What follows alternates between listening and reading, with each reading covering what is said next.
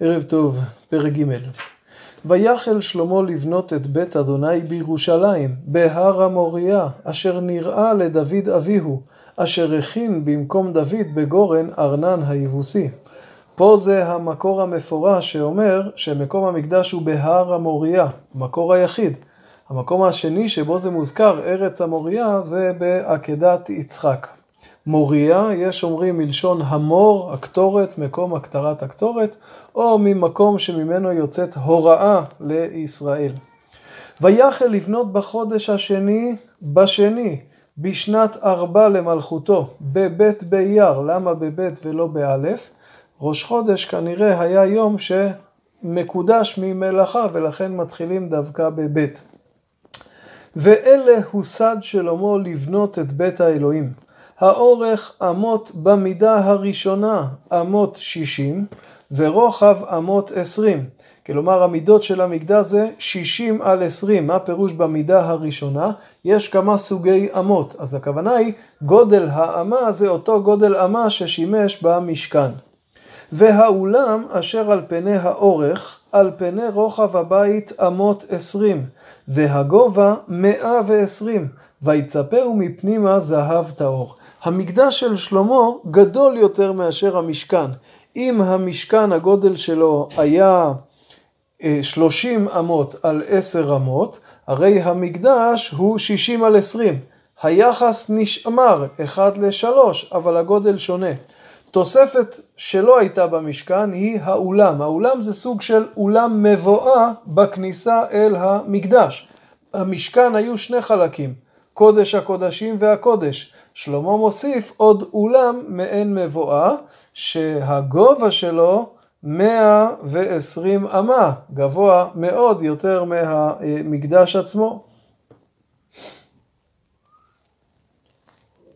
ואת הבית הגדול, כלומר המקדש, ואת הבית הגדול חיפה עץ בראשים, ויכפהו זהב טוב.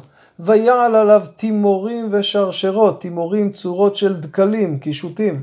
ויצף את הבית אבן יקרה לתפארת, והזהב זהב פרוויים, שם של מקום זהב יקר מאוד.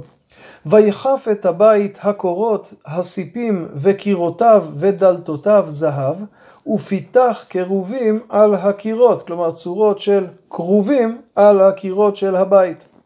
ויעש את בית קודש הקודשים, אורכו על פני רוחב הבית אמות עשרים, ורוחבו אמות עשרים, ויכפהו זהב טוב לכיכרים שש מאות, ומשקל למסמרות לשקלים חמישים זהב, והעליות חיפה זהב. כלומר, קודש הקודשים מידותיו עשרים אמה על עשרים אמה, הקודש הוא ארבעים על עשרים, ושוב היחס נשמר. במשכן זה היה עשר על עשר, פה עשרים על עשרים. מחופה בזהב, אפילו המסמרים שמחברים את הזהב, אנחנו שומעים מה היה משקלם. ויעש בבית קודש הקודשים קרובים שניים, מעשה צעצועים, ויצפו אותם זהב, מילה מעניינת, צעצועים. רוב הפרשנים מסבירים שזה מלשון צאצאים. אנחנו יודעים שהכרובים פניהם היו כפני תינוקות, קרוב קרביה. אז גם צעצועים אומרים שזה מלשון צאצאים, כלומר בדמות של ילדים, נערים.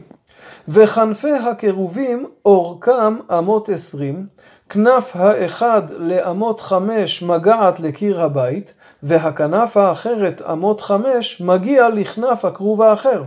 וכנף הכרוב האחד אמות חמש מגיע לקיר הבית, והכנף האחרת אמות חמש דבקה לכנף הכרוב האחר.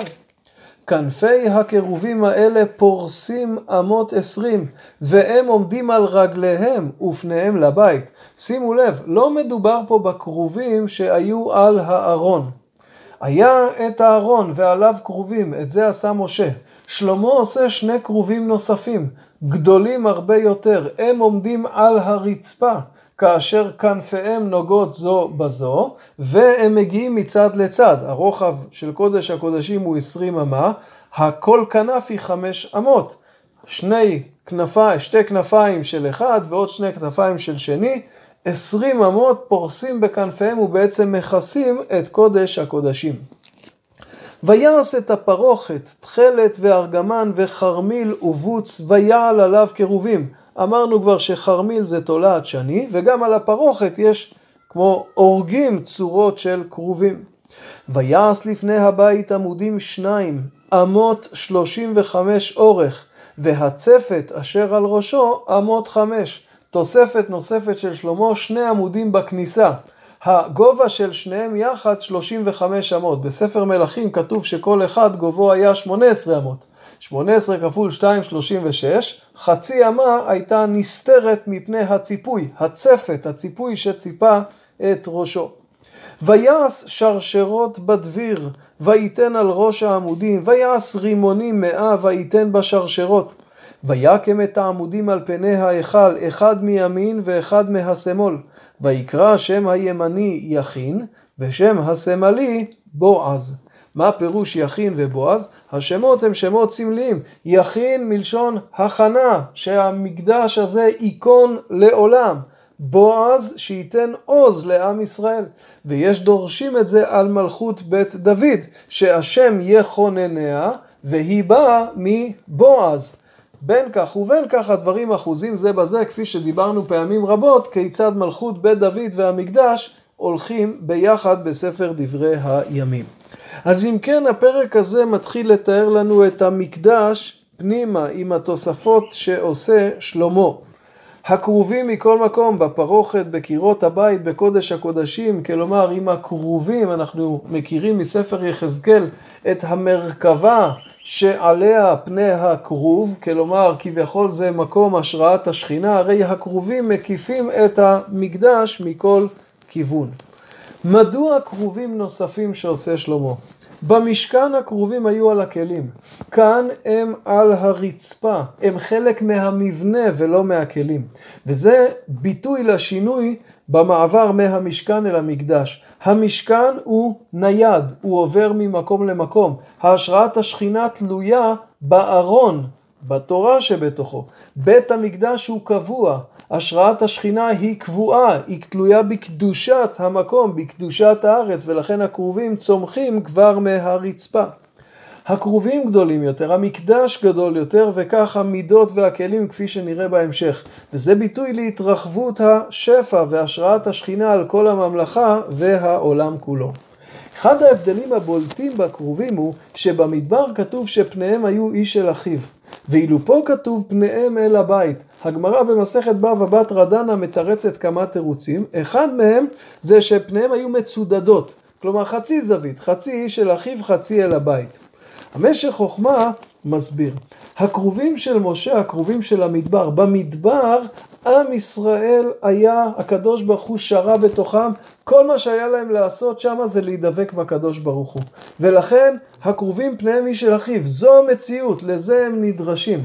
כשמגיעים לארץ ישראל, אתה לא יכול להיות במצב הזה. אתה צריך ללכת לעבוד, להתפרנס, להילחם וכדומה.